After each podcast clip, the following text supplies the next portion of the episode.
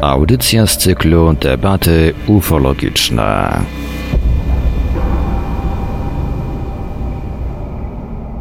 Witamy wszystkich Państwa bardzo gorąco i serdecznie. Welcome to this special episode of Ufological Debates Online. Today we would like to invite you all to listen to an interview with Philip Mantle, a ufology researcher from the UK.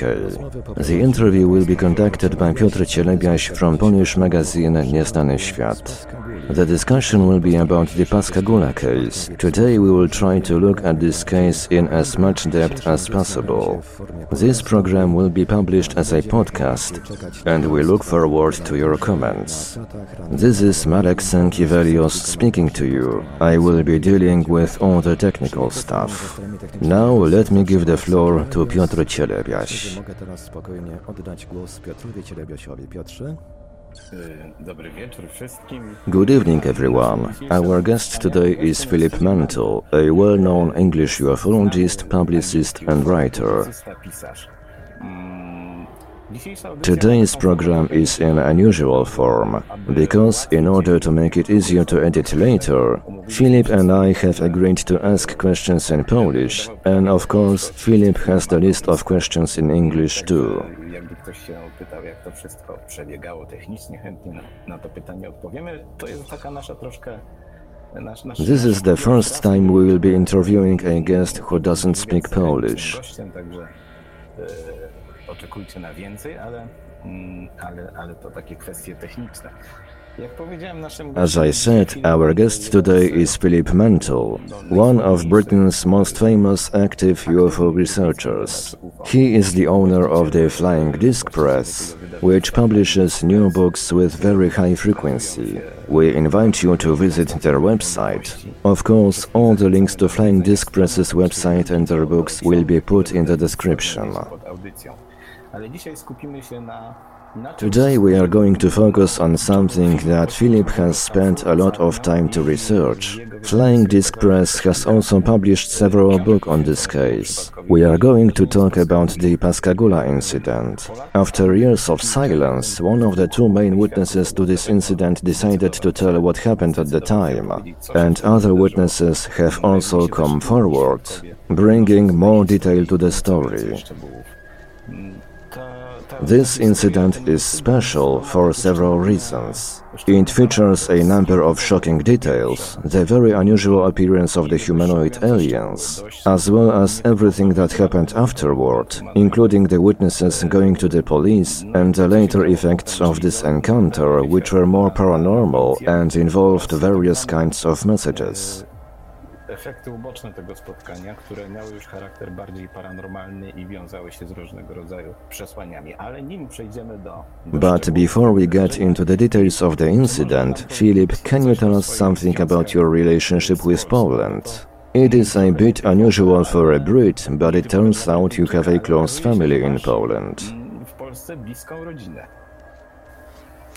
Well, first, I would just like to say good evening, gentlemen, and uh, thank you for inviting me on your radio show today.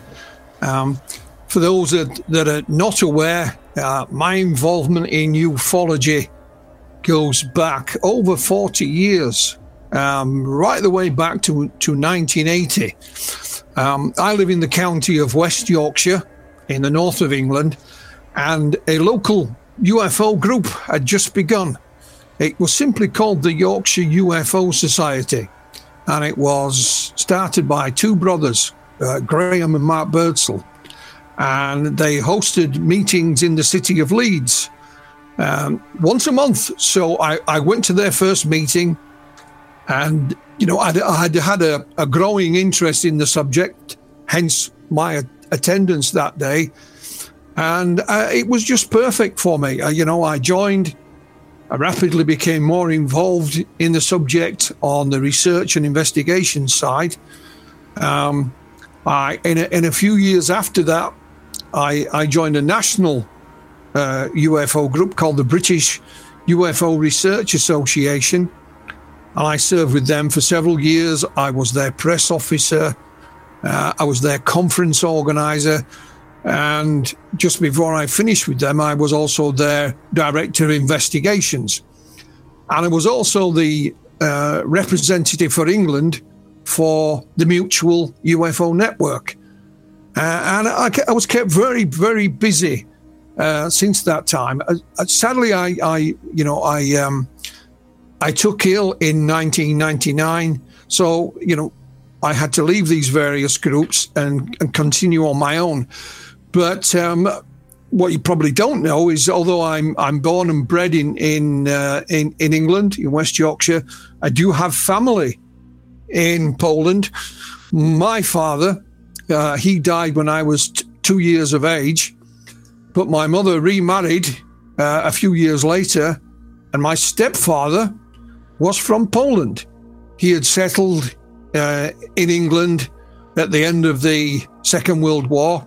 He was in the military, uh, saw uh, active service th- throughout the Second World War, and was even uh, wounded uh, in in in action.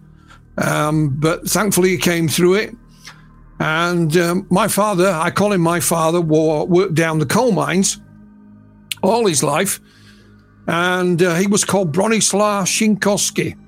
Not an easy name to, to say if you're a Yorkshireman or speak English. But sadly, my father uh, died a few years ago.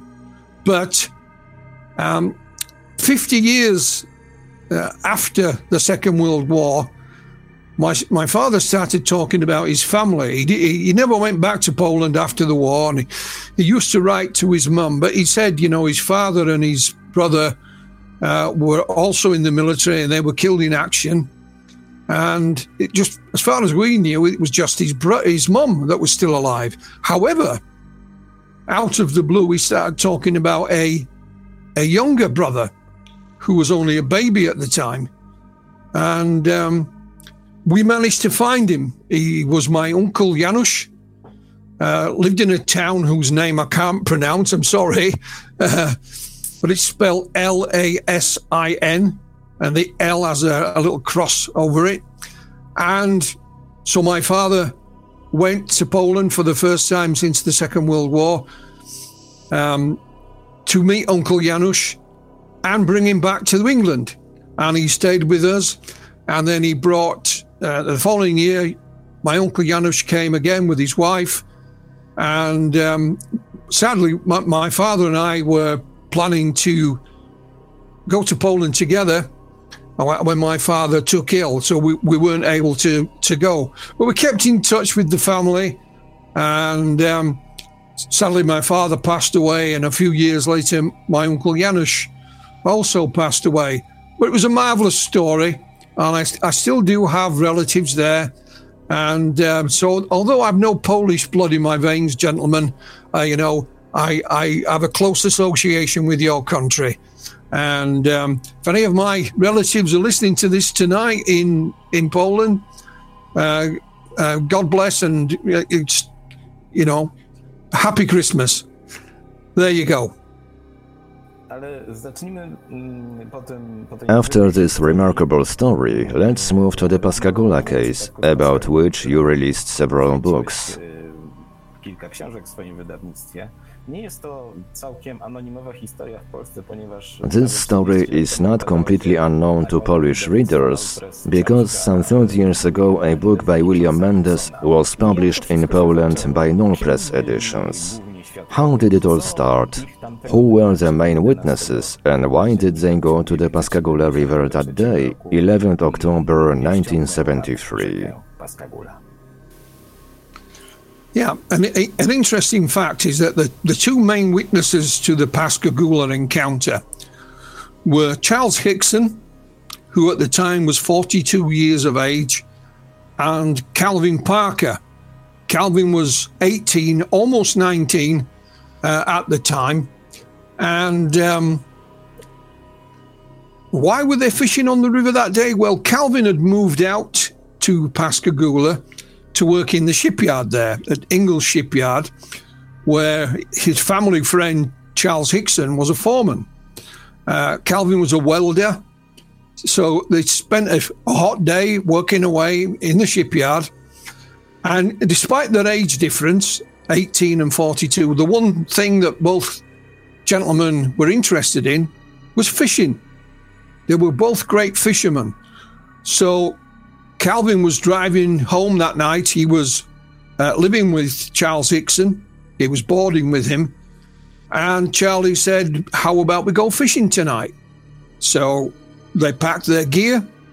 Uh, Charlie knew where to go on the river. Calvin had no idea because he didn't live in the area. And, you know, it was simply a fishing trip. And uh, they got to one part uh, on the river where they were attacked by insects. So they decided to move. They found an old pier from a, a little part of a shipyard that was abandoned. And um, they set up their equipment, their fishing rods. The Pascagoula River is huge. It's shipbuilding on the river and it goes out to sea. It's, it is a massive thing. And they were just, you know, fishing, just an evening's fishing. Uh, little did they know what was about to change their lives forever. And it wasn't a fish. Were the witnesses credible? What else can you say about them? Yeah, the, the, the two witnesses in this, we'll start with Charles Hickson. Charles, at the time, as I said, was 42 years of old, uh, of age. He lived in Pascagoula. He had an apartment there with his wife, Blanche, uh, and their family. And he was a foreman at Ingalls Shipyard, you know, a huge, great shipbuilding enterprise. Calvin lived actually lived 200 miles away in Laurel. Um, but Charlie was a family friend, and Calvin had just got engaged to be married to his childhood sweetheart, Waynette. And uh, he wanted a regular job. He was working, you know, several jobs. So his father said, Why don't you ring Charlie, see if he can get you a job at the shipyard, which he did. And the idea was that Calvin would, would board, would stay at Charlie's Monday to Friday, and then go home on a weekend. And he would pay him, you know, $50 for board and lodgings. Uh, and they were extremely reliable gentlemen. Um, you know, the, they wouldn't stand out in a crowd. Um, Charlie was a, um, a veteran. He, he was uh, in the Korean War, not the Second World War. Uh, Calvin was just a young man growing up. He was the tough guy in the family. He had a brother who was the brains but they had no interest in the UFO subject, no knowledge of it. And, uh, you know, like I said, all they liked to do was the simple things in life. And on that night, they went to go fishing. And um, sadly, Charlie died in 2011. Calvin is still alive. Uh, he's not in the best of health, but he lives just outside of Pascagoula now in a, a, small place called Moss Point. With his childhood sweetheart, Waynette, he later married her, uh, and his family live uh, nearby, of course. Um, but, um, you know, that, that's all we really knew about the gentlemen. They were just honest, hard-working individuals um, and wouldn't, you know, no different from most of the people in the area. How did the abduction begin? How did they describe the UFO? Yeah, it, it's interesting how things started. Because, as I said earlier, uh, Calvin Parker was driving that night and he didn't know the area. So Charlie gave him directions to park down near the river. And as they were going through there, there was a, um, a no entry sign. And this disturbed Calvin somewhat. And Charlie said, Don't worry about it. I've been fishing here many times. So they drove close to the river, parked the car. Now, Calvin's car, this is an interesting point, was brand new. It was a brand new car. So they parked the car and set up uh, their equipment, started fishing. Like I said, they moved from one spot because there was a lot of flies and insects there and they sat on an old pier. And Calvin was just looking out across the water. There was a ship in the distance. To their left is a huge bridge that spans the river. Uh, that's uh, part of Highway 90. And the first thing that, that attracted their attention, bearing in mind they, had, they were looking out to, into the water with their backs to the land, was a blue light a blue hazy light came from behind them and it shimmered across the water. Calvin thought, oh no, we shouldn't have gone past that no entry sign. The blue light is maybe the police. We're trespassing. Maybe we're going to spend the night in jail, you know? And um, they both turned round and were amazed, of course, that it wasn't uh, a police car. It was an object that was descending. It was shaped, we would call pretty much like a rugby ball. It was oval in shape. On at the left hand side of it, there were two lights. And it didn't touch the ground. It, it stopped about one and a half feet, you know, half half half a meter uh, off the ground. Didn't touch the ground. And they're standing there, and the, and the light hurt their eyes. It was that bright. And um, Charlie said he thought at one point on the opposite end there was like a little bump or a raised area, but it hurt their eyes so much it was difficult to to to make it out. Then all of a sudden, out of nowhere, on the right hand side, uh, an opening appeared.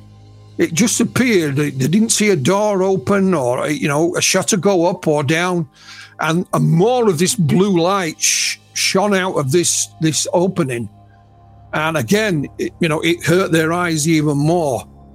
And that's how it all began. You know, they were expecting to see the police car, but were stunned, amazed, and f- frightened to see this thing descending and almost touching the floor in front of them. That's how the, the abduction began. Takim najbardziej uderzającym i szokującym szczegółem The most striking and shocking detail of this case is the appearance of the humanoid aliens. Their appearance was very unusual. To be honest, I have never heard about anything similar. Could you please say something about this? Maybe you heard of cases with similar types of humanoids. There is also the question of whether they were biological living beings, or maybe they were rather of robotic nature, as some of the details seemed to indicate.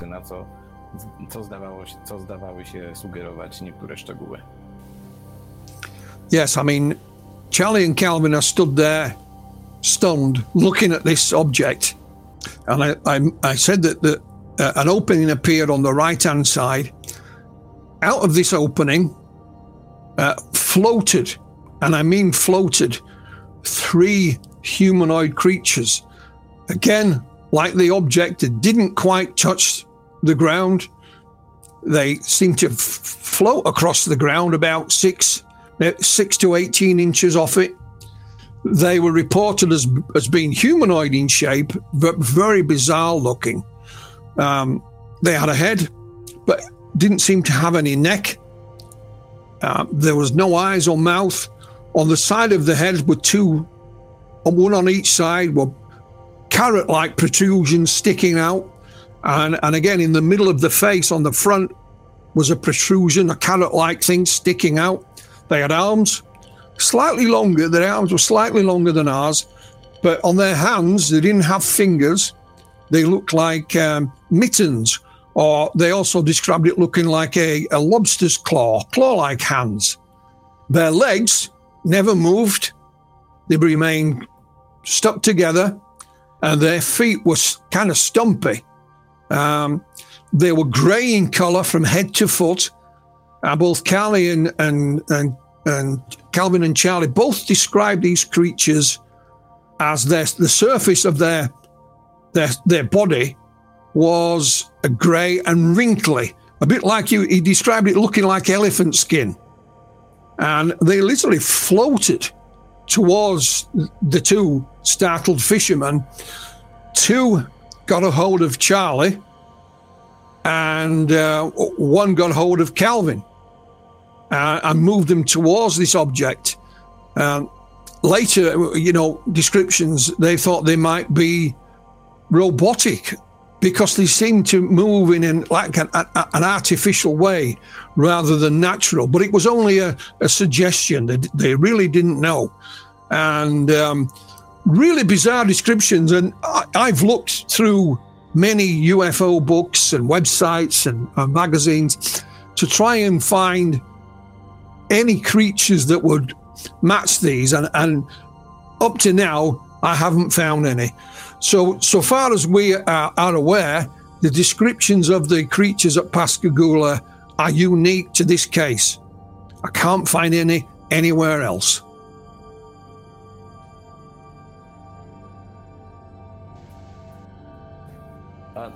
What about the procedure that was done to the witnesses when they were already inside the UFO? It turns out that another strange part of the story is that they were dragged inside the UFO by force. Yes, I mean, the, procedure. Now, like I said, two of these creatures got a hold of Charlie, one got a hold of Calvin, floated them towards this opening. Uh, as they go through the opening, Calvin was taken to the left and he didn't see what happened to Charlie. He was gone. Uh, Ch- Calvin tells me he was taken into a room where there was a glass table, um, completely transparent at an angle. And he was placed on this table. He laid back on it. And he couldn't move. He was completely paralyzed. The only thing he could move were his eyes. So he's trying to look around this room. And and an object from the ceiling. He didn't see where it came from, it just came from the ceiling. He said it was about the size of a pack of cards.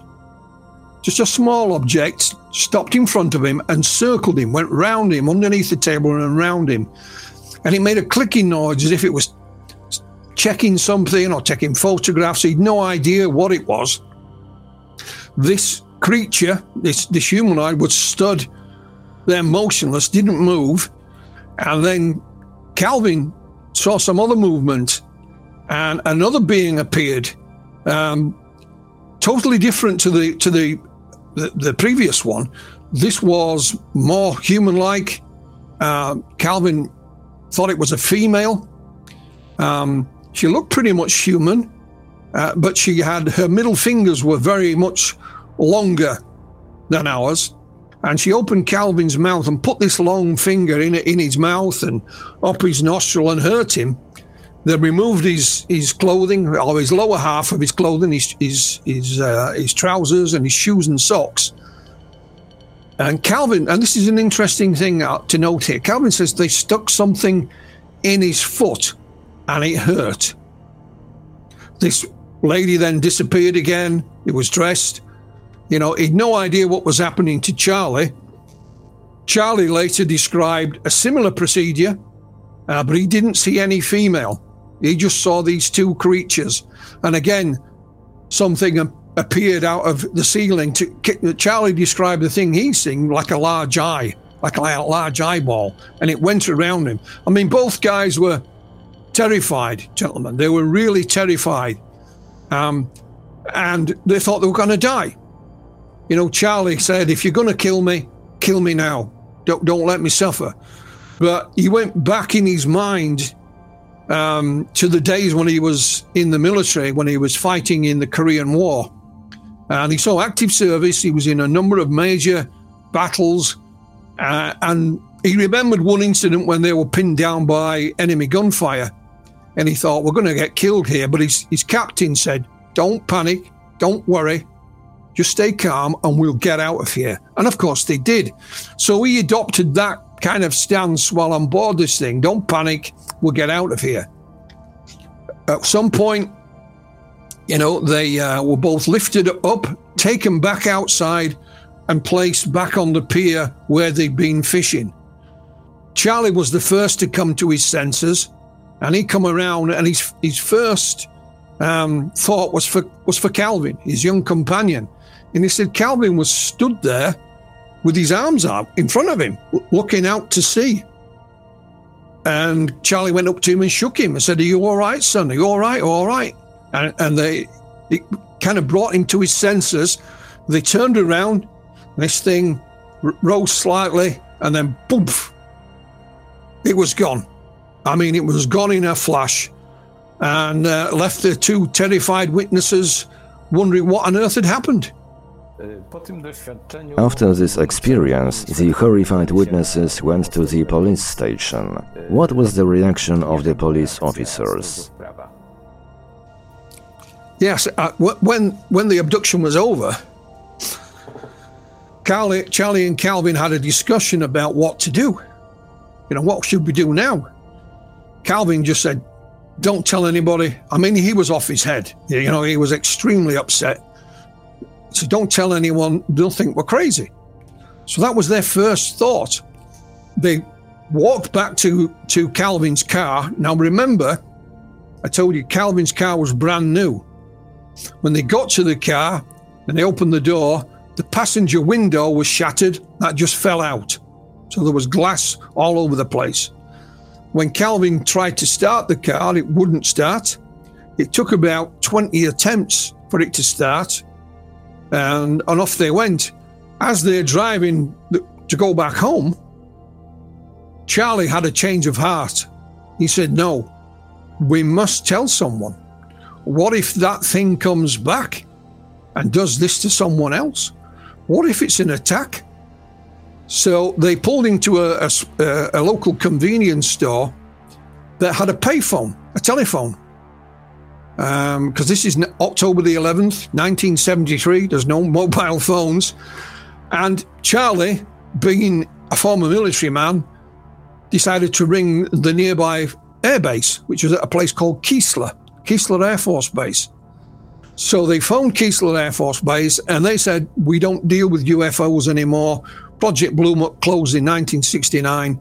Just phone the local authorities. Thank you very much. Bye bye. So they phoned the police, and uh, the police um, put them through to the sheriff's department. This was Jackson County uh, jurisdiction, and they said, "Stay there, you know, and we'll come and get you." So they they were escorted into back into Pascagoula, and they ended up at Jackson County Sheriff's Department, where Sheriff Fred Diamond um, and his um, his his uh, captain uh, Glenn Ryder interviewed both gentlemen. I mean, when they first got the call through, the, the Glenn Ryder told us they just laughed. You know, they thought this was funny. This, but they could see how distressed Calvin was, and um, you know, they were skeptical. So they interviewed both witnesses separately, and then they placed them in a room together and left them for a while. So Charlie and Calvin are in this room. There's no police officers in it, no, no sheriff's department, and they're still talking about what's happened. Unbeknown to them, in the desk next to them is a tape recorder that is running and had been set running by the sheriff's department to try and catch them out. The sheriff's department came, retrieved this tape. Again, Charlie and Calvin had no idea about it. They played it back, thinking they'd hear both guys saying, "How we've fooled them! What a great prank this was!" But the, quite the opposite. You know, Calvin is is close to tears. He's even saying his prayers at one point, and he just wants to go home.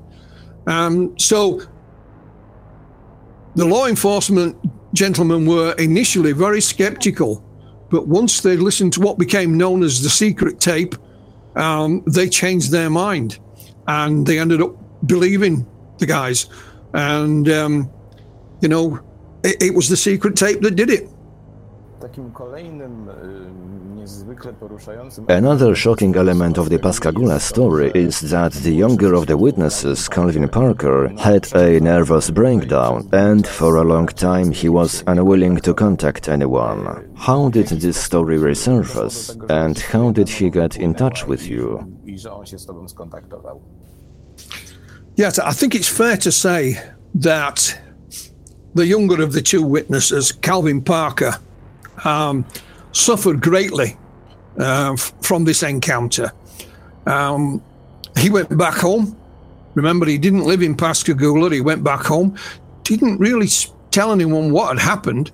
Um, he went and stayed at his brother's house. And um, only a couple of weeks after the event, Calvin said, just one night out of the blue, he was at home with his brother and he started to shake and he literally could not stop shaking. So his brother, being concerned, took him to um, the hospital, to uh, the ER department, the emergency room.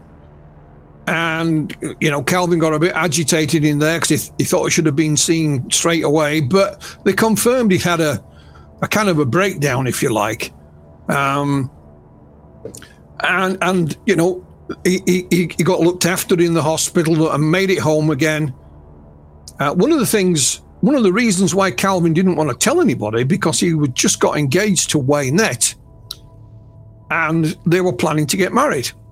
And he thought his Waynette's father would say, You can't marry my daughter. You, you, you know, you're not, you're crazy.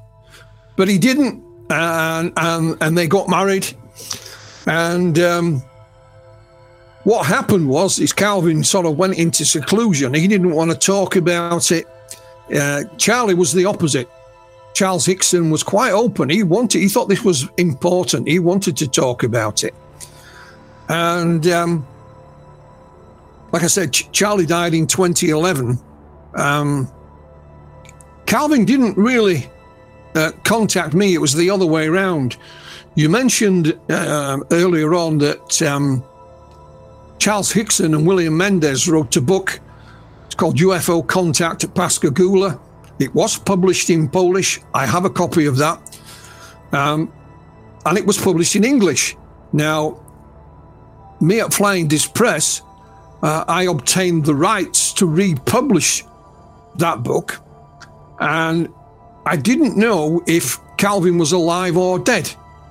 Uh, I couldn't find uh, an obituary about him and the last interview I saw him give was in 2013. So I decided to try and find him just to try and get an interview with him, not for anything else. And it took me several months, but I was eventually given an email address for him, which he replied to. He then gave me his phone number, and I phoned him. And uh, again, there was no um, no talk about a book or anything like that. I just I just wanted an interview with him, and he was he was very polite, but it was clear he, he didn't uh, he, he wasn't that interested. But unbeknown to me, guys, um, his wife Waynette had recently suggested that he write a book. Um, they'd been to somewhere where Calvin was recognized, you know, and people were pointing fingers and things like that. And she said, if you write it in a book, everybody will know your story. They don't have to bother you. Um, so he, he didn't he didn't contact me. It was the other way around. And it was then I suggested um, because he, he said, you know, I'm, think, I'm I'm thinking of writing a book. Um, he had no intention of writing a book. That was just to keep keep uh, keep on the good books with his wife, so to speak. But then once I was there, I, I offered him the chance to write the book, and um, much to my surprise, he accepted. And so, so that, that's how we resurfaced. I mean, it took me three months to find him. I was looking for him, not the other way around. As you said, Hickson was much more open to talk about the incident and he was the one who took part in the hypnosis sessions. He is also one of the authors of the book UFO Contact at Pascagoula. What did these regression hypnosis sessions reveal? Did any new details come to light? Why did he seem less affected by the incident than Parker? Yes, I mean, the, the, the older witness, uh, Charles Hickson, um, for his book with William Mendez, uh, we underwent regressive hypnosis. Uh, during our research as well, uh, gentlemen, we found out that in the 1980s, Mr. Hickson also went under hypnosis with Bud Hopkins twice. And I have copies of those tapes and, and, a transcript um, of the sessions. Um, I think the reason why Mr. Hickson wasn't so affected uh, as as Calvin was f- firstly the, the age difference, but certainly his military training uh, also came and played a big part. Uh, he mentions it several times during his book that he he went back and relied on his his military training.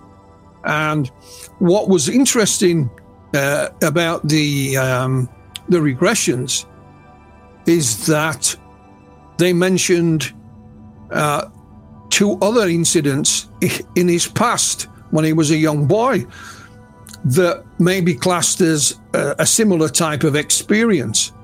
Uh, but but Charlie did handle it much better. He he thought something extremely important had happened to them, and that and that Charlie was going to be part of it. Whatever it was, there something big going to happen, and he thought people should know about this. So he went on uh, TV chat shows. Uh, he, he, went on the Dick Cavett show, which was a big thing uh, in in the US. He persuaded Calvin to go on the Mike Douglas show, and Calvin didn't like it. And Calvin was still very bitter that the story had got out, and uh, he tried to keep away from it. He, he, wanted Charlie to stop speaking about it, uh, but Charlie would speak anywhere. Um, he would he spoke at a couple of UFO conferences. He would speak at your local church hall, and uh, so you know he thought that the the hypnosis um, was important, uh, and, and and he for whatever reason he was just able to to deal with it better. I think, like I said, the, the fact that he saw active service in the Korean War helped enormously. On the other hand, Calvin um, he had uh, an older brother, sorry, a younger brother. Now he always said that his younger brother was the brains of the family, and Calvin was was the brawn. He was the tough guy.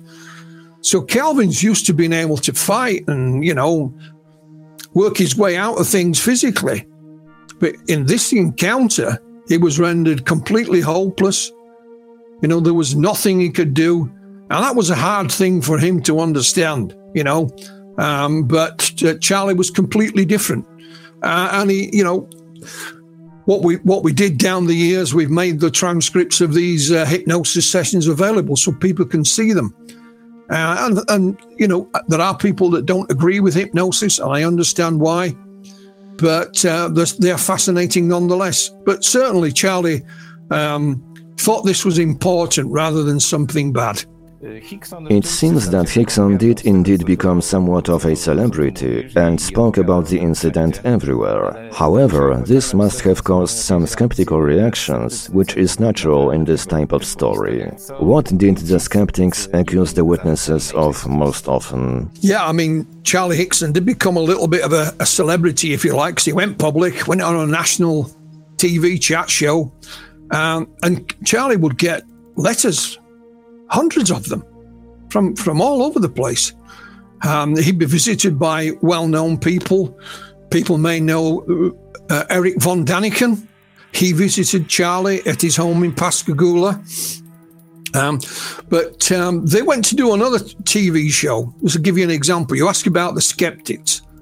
Um, the main skeptic uh, throughout this era is a gentleman called Philip Klass. Uh, he was a science journalist not a scientist, he was a science journalist.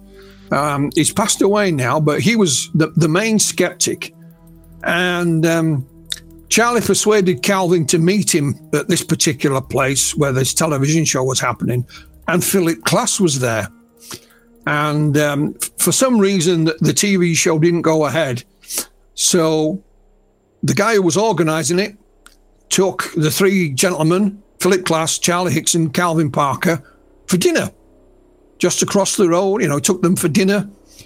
And Calvin didn't really know what, what the conversation was about, but he, he began listening to Philip Klass.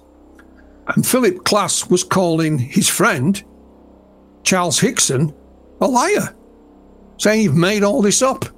Now, of course, if Charlie's a liar, that means he's calling Calvin a liar as well, because both gentlemen were in it together. So Calvin intervened and he told Mr. Klass, um, I don't care if you if you don't believe us, that, that's entirely up to you. But if you ever call us a liar again, you're to be in big trouble, you know? And he meant you're to be in trouble. So Calvin and Charlie were asked to leave, and um, they made their way home that night with no dinner. Um, but that's how the skeptics reacted. I mean, I, I, I spoke to one gentleman who watched it unfold on television. And he said you would see one TV channel treat it seriously, then you switch it over to a different TV channel, and they were just making a fool of them, you know, joking and laughing about it. So, the but the main skeptic, Philip Klass, uh, he tried his best to, what I would say, you know, uh, throw dirt, throw mud at this case, and um, I obtained a, a copy of his complete file that he has on the Pascagoula case. And you can see when you read through the file that Philip Klass was not trying to conduct any form of investigation. He was just trying to find some dirt on these two gentlemen, especially uh, the older guy, because Calvin had disappeared. Uh, and he couldn't find any. Uh, he couldn't find any whatsoever. We must remember as well, of course, that just a couple of days after the event, Dr. Allen Hynek and Dr. James Harder appeared in Pascagoula. And they, they interviewed both gentlemen. Charlie was put under hypnosis by Dr. Harder. They were given an examination. They went to the hospital. Um, they also went to Keesler Air Force Base to be checked for, for radiation. And Keesler asked them to tell him the story. Remember, that was the first phone call they made to Keesler Air Force Base. And Dr. Hynek held a press conference before he left Pascagoula and said something definitely happened to these gentlemen and you should treat them uh, with respect. Uh, but Philip Klass couldn't find any information to discredit them whatsoever. And um, his file makes interesting reading. This is not the end of the strange elements of the Pascagoula story. It turns out that this event was strictly material. Aliens arrive, take the guys away, and perform some sort of examination on them. As it turned out, Hickson later experienced further encounters, which were more paranormal. Interestingly, however, he claimed to have received some kind of messages from these strange looking beings. The message was that the humanity would soon need help from the aliens and that they would return. The question is, had Parker received any kind of similar messages? Czy Parker otrzymał jakieś podobne przekazy? Yeah, uh, Charlie Hickson, um, his story didn't finish, um, you know, on October the 11th. What Charlie said was that every now and again, um, out, completely out of the blue, he would hear voices. Um, not necessarily in his head, he might be outside, and, and they gave him messages. And he believed it was these beings that he'd met before, and that something massive was going to happen on Earth and he was going to be some some way connected to it.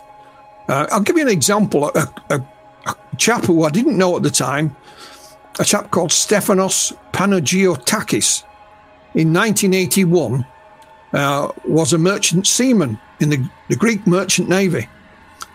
Uh, but he was also a UFO researcher, and their ship that they were on docked at Pascagoula. So he went in search of Charlie Hickson to get an interview with him, which he did. And Charlie Hickson thought this this Greek man uh, turning up was amazing. It was, you know, it was confirmation that something was going to happen. Um, and then, of course, sometime later, they um, they were on a family outing, and um, it was actually Mother's Day. They were been to see his mother, but in the car with him on the way back was his wife and family. And they saw another UFO, the whole family. And, and it came down very low.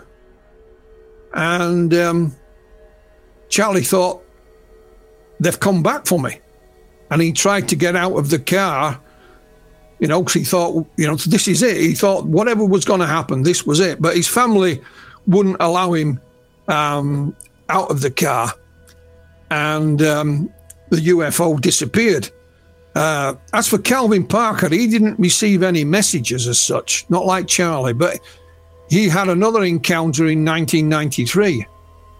Um, he went fishing again, but this time on his own. But he, he wasn't standing on the side of the river, he went out in a small boat. He only intended to go for a few hours, so he, he took a sandwich with him and some, some water to drink. It's a nice day. And he remembers being there and he saw this cloud come over. And this cloud opened and there was something in it. And the next thing he knew, he'd come around in the boat. It was dark. Um, he didn't know what time it was because he didn't wear a watch. So he made his way back uh, to shore. Uh, he found his car, and his wife had been out looking for him. She'd left a note under his windscreen wiper. So he went back home. He told her that he'd just had engine trouble on the boat, and she believed it. But um, Calvin told a friend about what had happened. Now, his friend knew a little bit about UFOs, and somehow he knew that the late Bud Hopkins, who was probably the best known abduction researcher, was speaking at a UFO conference in Florida. So him and Calvin drove to Florida uh, to this venue. Calvin didn't go in. His friend went in and found Bud Hopkins and told him, Calvin, he said, Here, here's my hotel key. I'll meet him there. So Bud uh, met Calvin for the first time at the hotel. They had a long chat, and Calvin was persuaded to undergo hypnosis with Bud Hopkins in his hotel room. And he did. And I have a copy of the tape and a transcript of it. And again, there are a couple of incidents in Calvin's childhood that you might say are this type of event. Remember, I told you about Charlie. He thought there were a couple of things back in his childhood. But what um, what the hypnosis did, as far as Calvin was concerned, he said it, it clarified some things. Uh, one thing I didn't mention, for example, was was as they're driving up to the um, the fishing spot that night, there was another car there, and Calvin couldn't remember much about it, but under hypnosis he did. He remembered everything about it, so it clarified things for him. And um, what you may not know is that in 2019, Calvin underwent hypnosis again. This time with Kathleen Marden in the states, and again he said it just there was no new information, if you like. It was just certain little things were clarified. So he found it very beneficial. Uh, but I'll give you an example how even today Calvin was still s- frightened. I obtained a copy of his hypnosis with Bud Hopkins. I had it digitized and I sent it to Calvin. Uh, and Calvin put it onto a CD and he wouldn't listen to it. It was about six weeks after I sent it to him before he would listen to it. It still it still bothered him because in part of the tape, you know, you can hear Calvin screaming. It's not a pleasant thing to hear. Um, but so he didn't receive messages, but he, you know, both gentlemen had uh, we'll call another encounter of some description. Calvin was on his own and underwent hypnosis Charlie was with his wife and family, and they have confirmed, you know, what they saw that day. Interesting stuff.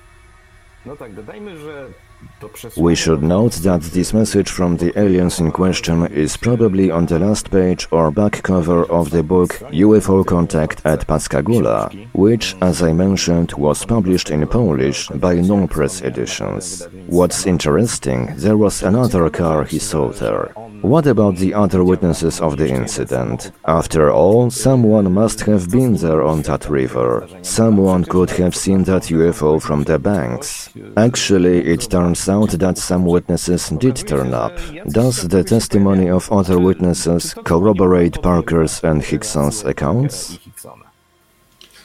Yeah, what, what we must remember about the Pascagoula case is where this happened, it's not in the middle of nowhere this is not some swamp out in the you know in Mississippi. The, the, the fishing spot, because the river is so big, the fishing spot is right next to Highway 90, and there is a bridge, a motorway bridge for cars goes right over the river. Now, when I published Calvin's first book, um, Pascagoula, the closest encounter, he did some local media you know, local television, local press.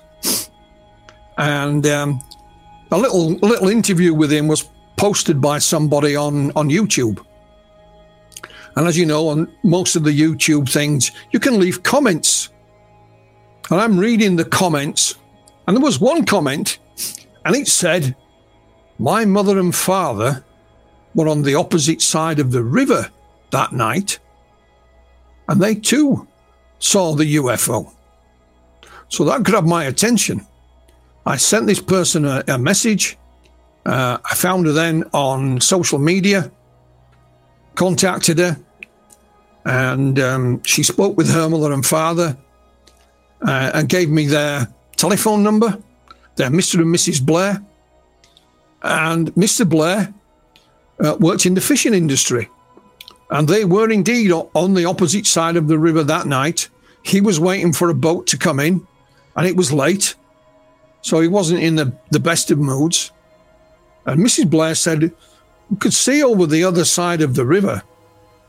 And she said, We could see this blue thing. Remember, Charlie and Calvin talked about the, the intense blue lights? So we could see this blue thing moving around. She said it looked like it didn't know where it was going or, or as it was looking for something. Mr. Mr. Blair said, Yeah, I saw that too. And then his boat started to come in. So they were on a little pier. Bear in mind, it's dark now. They're walking along this pier. And Mrs. Blair says, Right next to me in the water was a splash, big splash. And she said, I looked down and there was a grey man in the water. That's how she said that her words, a grey man in the water. Said he went under the water and didn't come back up. Mr. Blair at first didn't say an awful lot about this. He was a bit reticent. But he later told us, he says, Yeah, I saw the grey humanoid. That was what he called it. The grey humanoid come up out of the water and go heading back across the river. So Mrs. Blair threw his belongings on the boat and run because she had to go back to the car. And of course, she, she saw the next day Charlie and Calvin's story on, on the local news. And uh, Mr. Blair said, don't, don't tell anybody, they'll think we're nuts. But obviously, they told their family because the lady who left the message on YouTube was one of their daughters. And we spoke at length to them. And Mrs. Blair said, I could there's something bothered her. She said, I can see something out of my peripheral vision, but I can't quite make out what the hell it is. So, about a year later, um, sadly, Mr. Blair took seriously ill and, and later uh, passed away. But before he passed away, he told us that they too had had an encounter.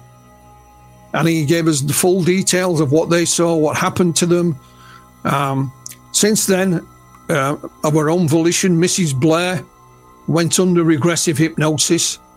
Uh, this hasn't been released yet, so nobody has seen any of it. Uh, and she recounted what happened to her under hypnosis. And again, whether you accept that or not is, is entirely up to you. But we have done that. And um, it's fascinating. But they saw the UFO irrespective. Uh, I'll give you another another example. Um, Calvin was doing a book signing in Pascagoula one day, and an elderly gentleman with white hair walked up, bought a book, and said, "Oh, by the way, I saw the UFO that night as well." And he walked away. Luckily, somebody was taking photographs, and we had a photograph of this gentleman, and we managed to find him. And he was a chap called Mr. Lewis Lee. Now, Mr. Lee was working in the shipyard on the other side of the river that night. He was a crane operator. And he said, Philip, as soon as I got up into my cab, which is about 10 to 12 feet off the ground, he said, I could see this thing out across the river. He said, it's the strangest thing I ever seen. And the only reason he took his eyes off it is because he had a load on the end of his crane and his friend was shouting at him. And I said, Did you tell anyone? Uh, Mr. Lee. He said, Well, I just told my family. Who, who are you going to tell back in 1973? Then we had another chap uh, contact us uh, called Charles. He's called Charles Anderson. And uh, Mr. Anderson, because one of the complaints, guys, was that nobody from the bridge reported anything. Well, they're wrong. Mr. Anderson did. He said he was driving over the bridge that night in his car with his wife next to him. And of course, they drive on the opposite side of the road in the States. So he was nearest to the water. And he said, I saw this blue thing down below. He said, I didn't know what it was. I thought, whatever it was, it's so low, it's going to crash. And he said, I saw it for about 30 seconds. And then he says, the next day he went to visit an aunt who lived down by the river. And he said, before I even opened my mouth, she said, You'd never guess what I saw last night. So those, those are just examples, gentlemen, of, of, and there are lots more. You know, there are other people that saw things a few days before and a few days afterwards and on the, that day in question. But these are just examples. And uh, we've interviewed all of these people. Um, myself and my colleague in, in the States, Dr. Irena Scott, who lives in Ohio. Um, uh, and we have them all on tape. And it's fascinating. You know, most of them were at an age now where they couldn't care less what anybody thought, and and they've told their stories. But especially interesting is is Mr. and Mrs. Blair, um, and because of what they've had to say, and they were the closest, I think, to to um, to Calvin and Charlie's vantage point. What is interesting, I don't know if it makes any sense, but I asked Calvin, I said, before the encounter happened, you're stood on the pier with your fishing rod, you're gazing out across the water. What can you see? And he said, There's a boat going out. There's the, the road bridge going over. And he said, Over there, I can see two figures. Now, were those two figures Mr. and Mrs. Blair? I don't know. But makes you think, doesn't it? Where can our listeners find some additional information about the Pascagoula case? Which books published by Flying Disc Press do you recommend? Where can we find them? Yes, I mean, Flying Disc Press, um, like I said, we, we um, I managed to republish the book by, written by Charles Hickson and William Mendez, uh, simply called UFO Contact at Pascagoula. And, and it was previously published in, in Polish, but uh, it's in English and Spanish at the moment. That's that was that's what kicked it all off. Calvin Parker's first book was simply called Pascagoula: The Closest Encounter. My Story by Calvin Parker. We followed that up with Pascagoula: The Story Continues. That book is also written by Calvin Parker. Tells you some more of, of what we uncovered, like the hypnosis tapes and things of that nature. So the transcripts of the Bud Hopkins tapes uh, are in there. And then there's another book called Beyond Pascagoula, and that's written by my colleague, Dr. Irena Scott. And again, there's more information in there as we started to uncover it. What is interesting is that Dr. Scott will tell you that on that night of October the 11th, 1973, she wasn't at home in Ohio. She was away from home studying for her PhD when her mother phoned her and her mother said there's been this huge sonic boom overhead. And Irena, being the scientist that she is, looked into it. This sonic boom went halfway across the United States. And it was recorded. And she has done her best to find where this sonic boom originated and cannot find an explanation for it.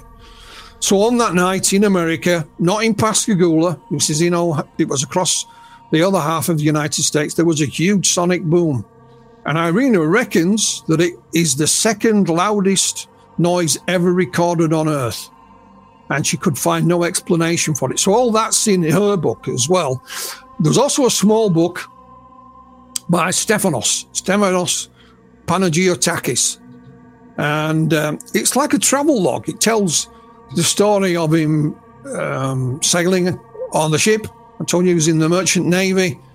Um, out to Pascagoula, he found and interviewed Charles Hickson. He also found another independent witness who saw the UFO that night, a, a chap called Emmanuel Sigalis, who was a local clergyman, who was a pastor. And uh, Stephanos interviewed him, uh, and we have a transcript of that as well, of course. So we have a number of books, and next year, uh, all of this will be condensed, and all the new witnesses that we've uncovered and all the new hypnosis will be published next year because it, it is the 50th anniversary. So, you know, I would recommend any of those books for you, and, and they're all on Amazon. Mm-hmm. Links to all the books will be posted under our podcast on YouTube. Can you tell us more about Flying Disc Press? What other books can we find there? And what are your plans in general? Yes, I mean, it's interesting. I mean, what you haven't told anybody, Peter, is that the first book that Flying Disc Press ever published was yours. UFOs over Poland. That was the first book that I published, uh, and it, I would recommend it to anyone. And that's not just because I'm speaking to you, it is an excellent book.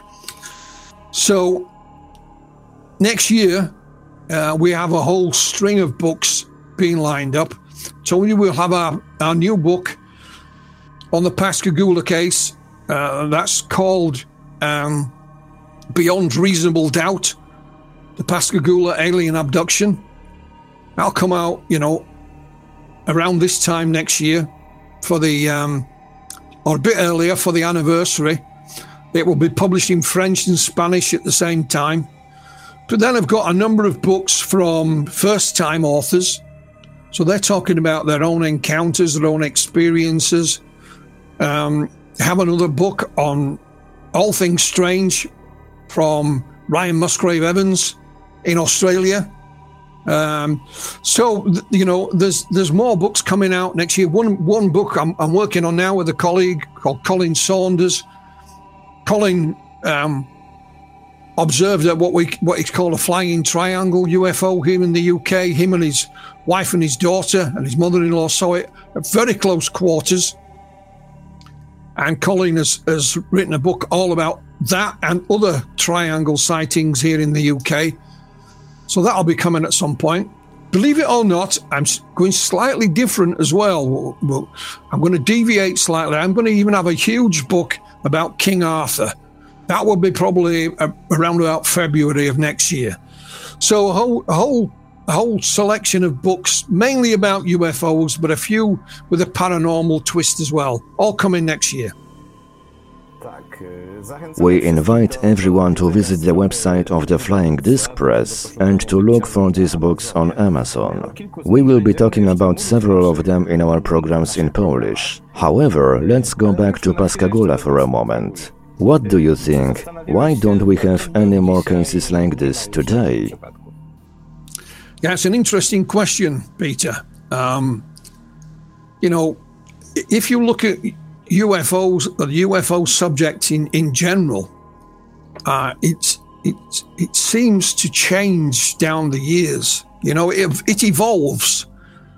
And what we do know is that 1973, the year of the Pascagoula case, um, there was a huge wave of sightings across the United States, many of which had humanoid attached to them.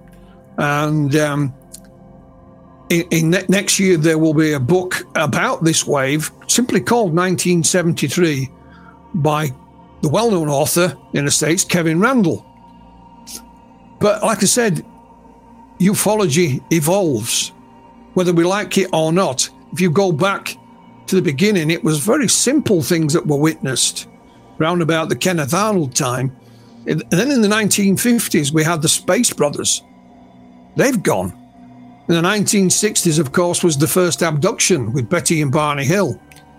And now, of course, what everybody's mad about um, is so-called Tic Tac UFOs because of the the Navy video that was released in 19 sorry in 2017. So there may be cases like this, but they, if they are, you know, I'm certainly not aware of them. My first ever book, uh, it was published in 1994, was called Without Consent and dealt with uh, abduction accounts here in the UK. And um, I get, I don't get very many of them uh, anymore. Why that is, I don't know. Um, but maybe the you know the the um, the phenomenon is evolving again, and maybe if we talked in a few years' time, it will have changed yet again. He'd be asking me other questions. Um, but I have wondered why we don't get cases like that, and I don't have an answer. I don't I don't know the answer to that question, Peter. But it's a it's a, an exceptionally good question. We also have tried to answer this question many times during the ufological debates online in Polish, and our conclusions are similar. However, talking about Pascagoula, Today there is a small memorial place there, and it contains a Polish element, because the illustration it features was made by our friend, the wonderful graphic designer Sebastian Woszczyk. How would you estimate the value of the Pascagoula incident for ufology in general? Do you think it was a groundbreaking case that remains little known despite everything? Czy to był ten przełomowy przypadek, który pomimo wszystko pozostaje mało znany? Yes, I mean, going back to Pascagoula, uh, there is now a historical marker near the site where it happened.